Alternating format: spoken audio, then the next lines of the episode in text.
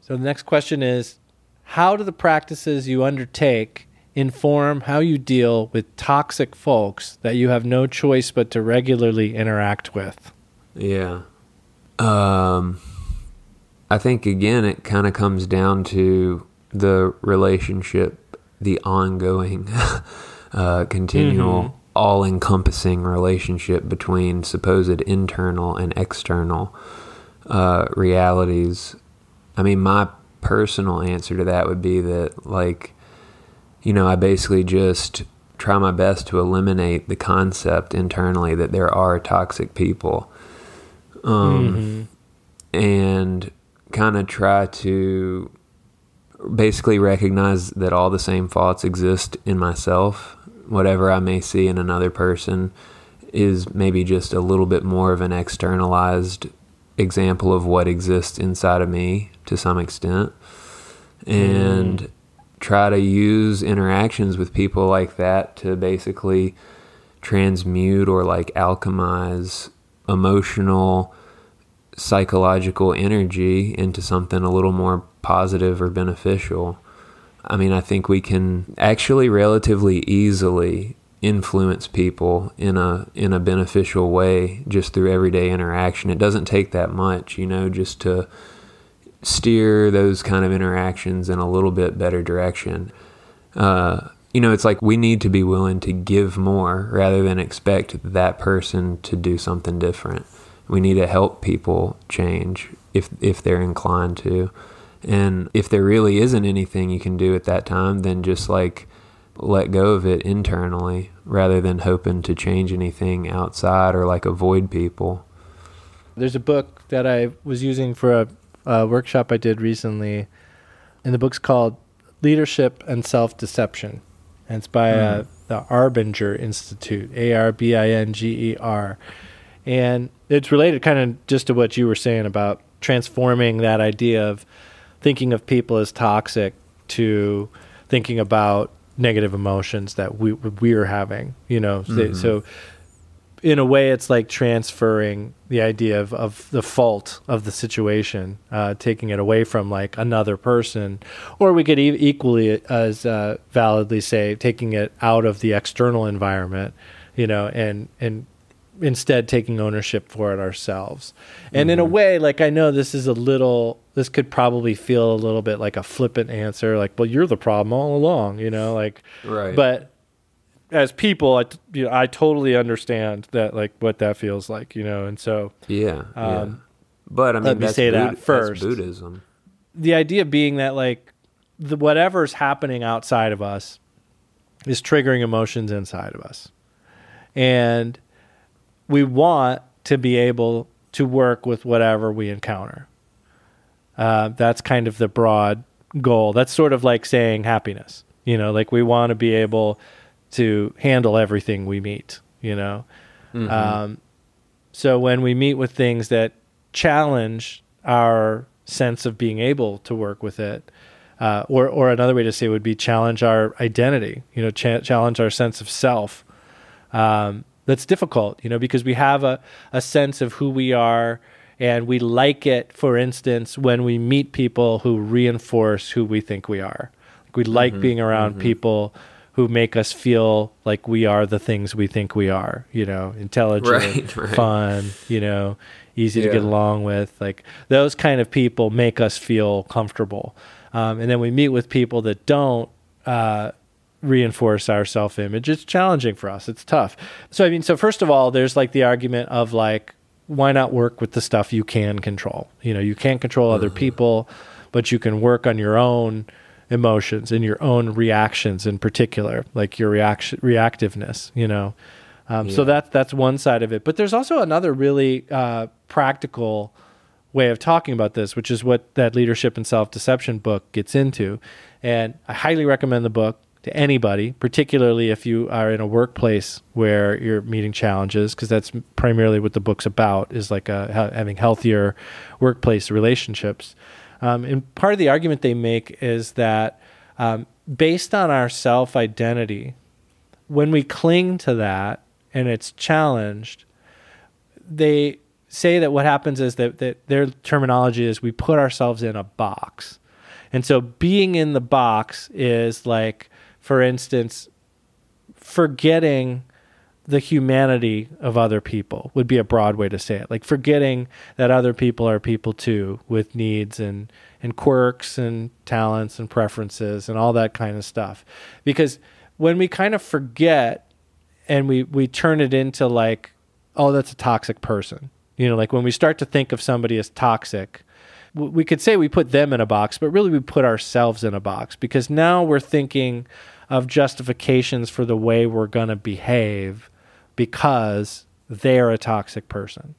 So, because they're a toxic person, we're going to think about how we're not toxic.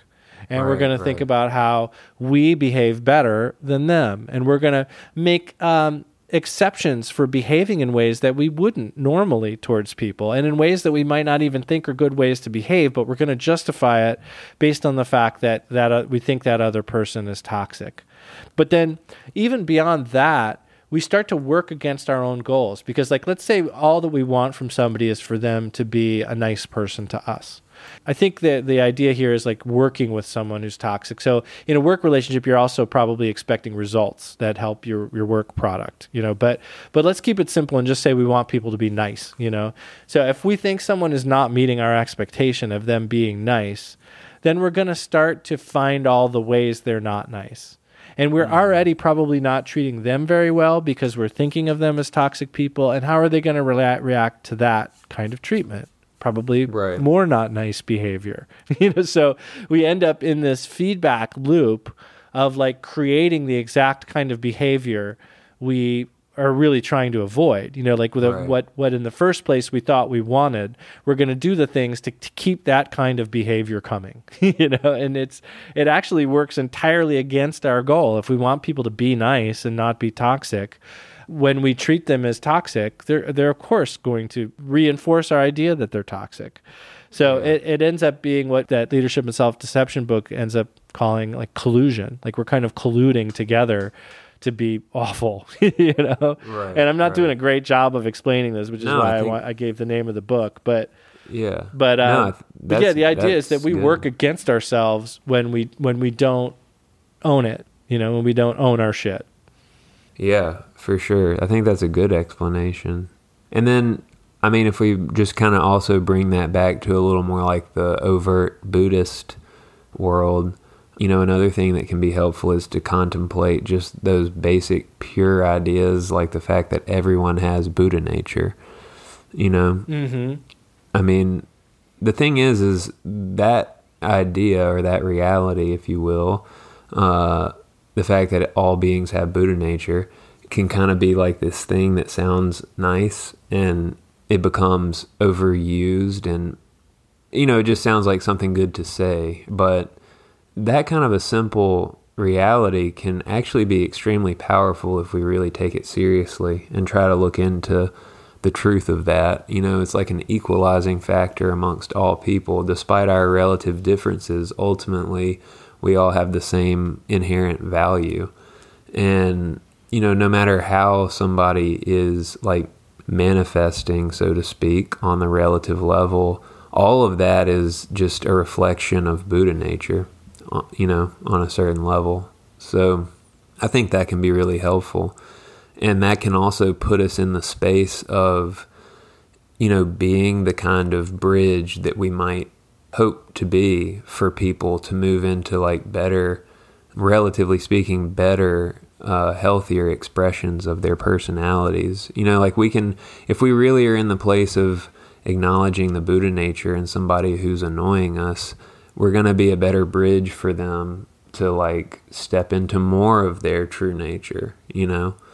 Mm-hmm. And I think also just to like talk about this kind of question from another point of view, like if we're really like too triggered by somebody to work with it constructively, then you know just limit how much time you spend around those kind of people and just like pull back and refrain when you can. And when you have to work with people who are difficult for you to work with then just kind of use that as your time to like be up for it so to speak you know? I mean we are still allowed to prioritize generally speaking the people that we spend our time with of course like work situations are a little different but you know in general it's like there's plenty of advice in the buddhist teachings about like choosing your friends wisely and keeping your influences healthy and that sort of thing so I think that sort of thing is okay too. It's just about finding the balance of what we're actually able to get up for, like working with, and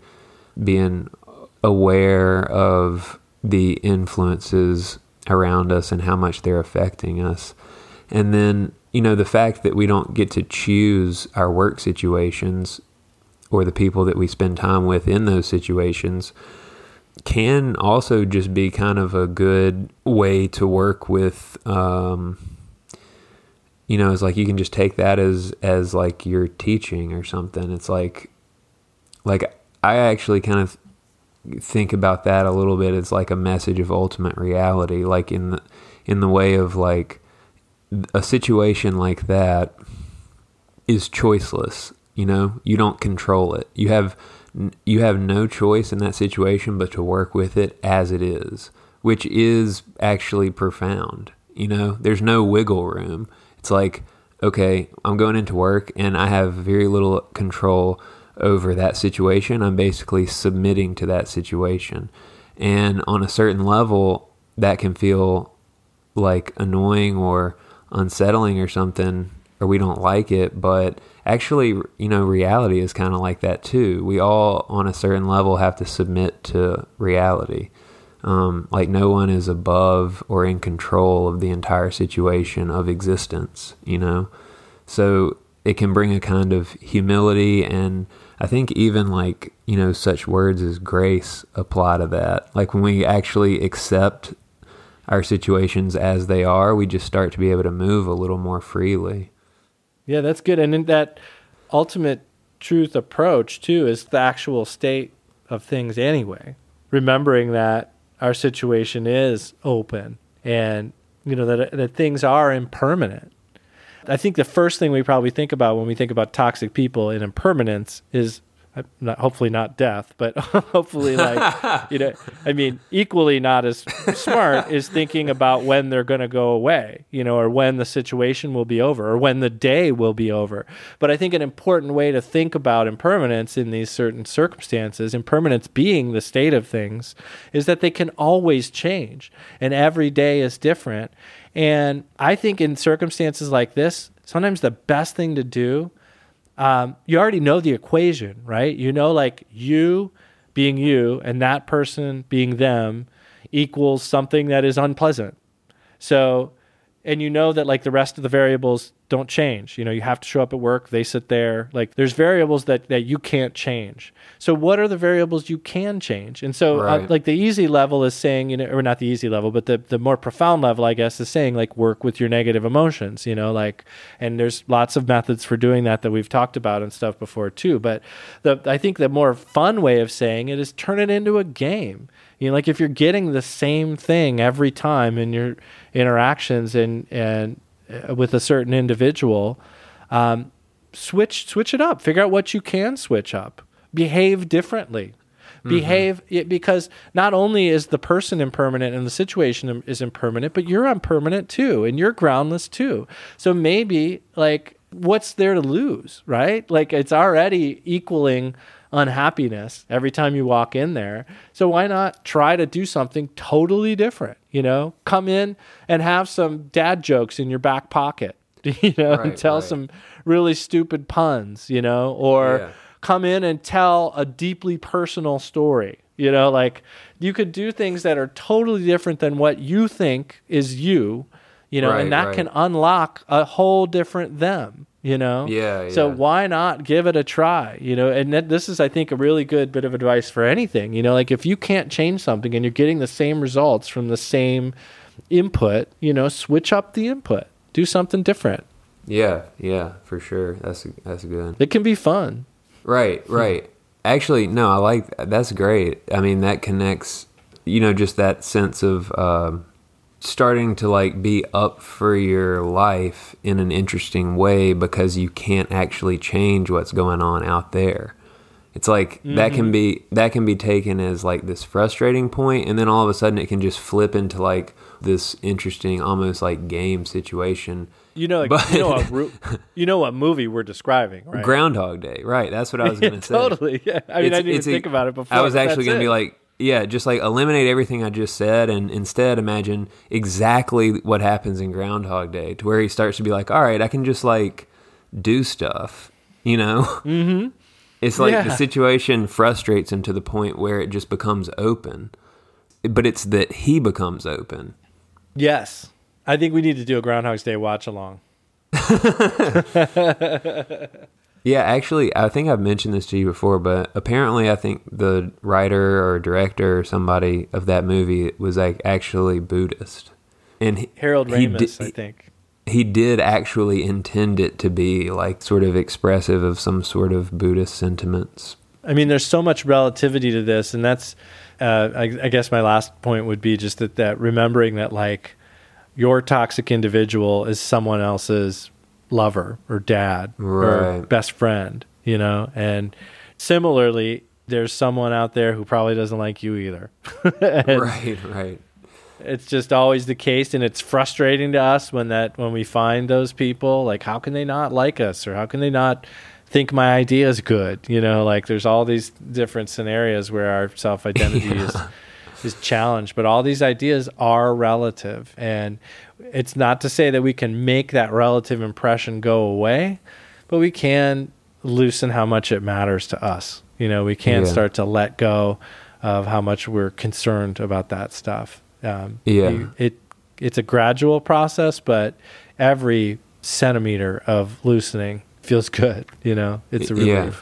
Relief. There's this episode of uh, Seinfeld where Jerry's like saying to his mom, Mom, I know this will be hard for you to understand, but I'm sure there's plenty of people out there that don't like me.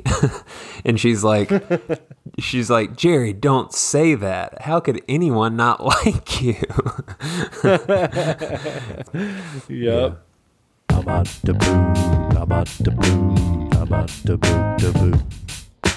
Ba-ba-da-boo, ba-ba-da-boo, ba-ba-da-boo-da-boo. Ba-ba-da-boo, ba-ba-da-boo, ba-ba-da-boo-da-boo.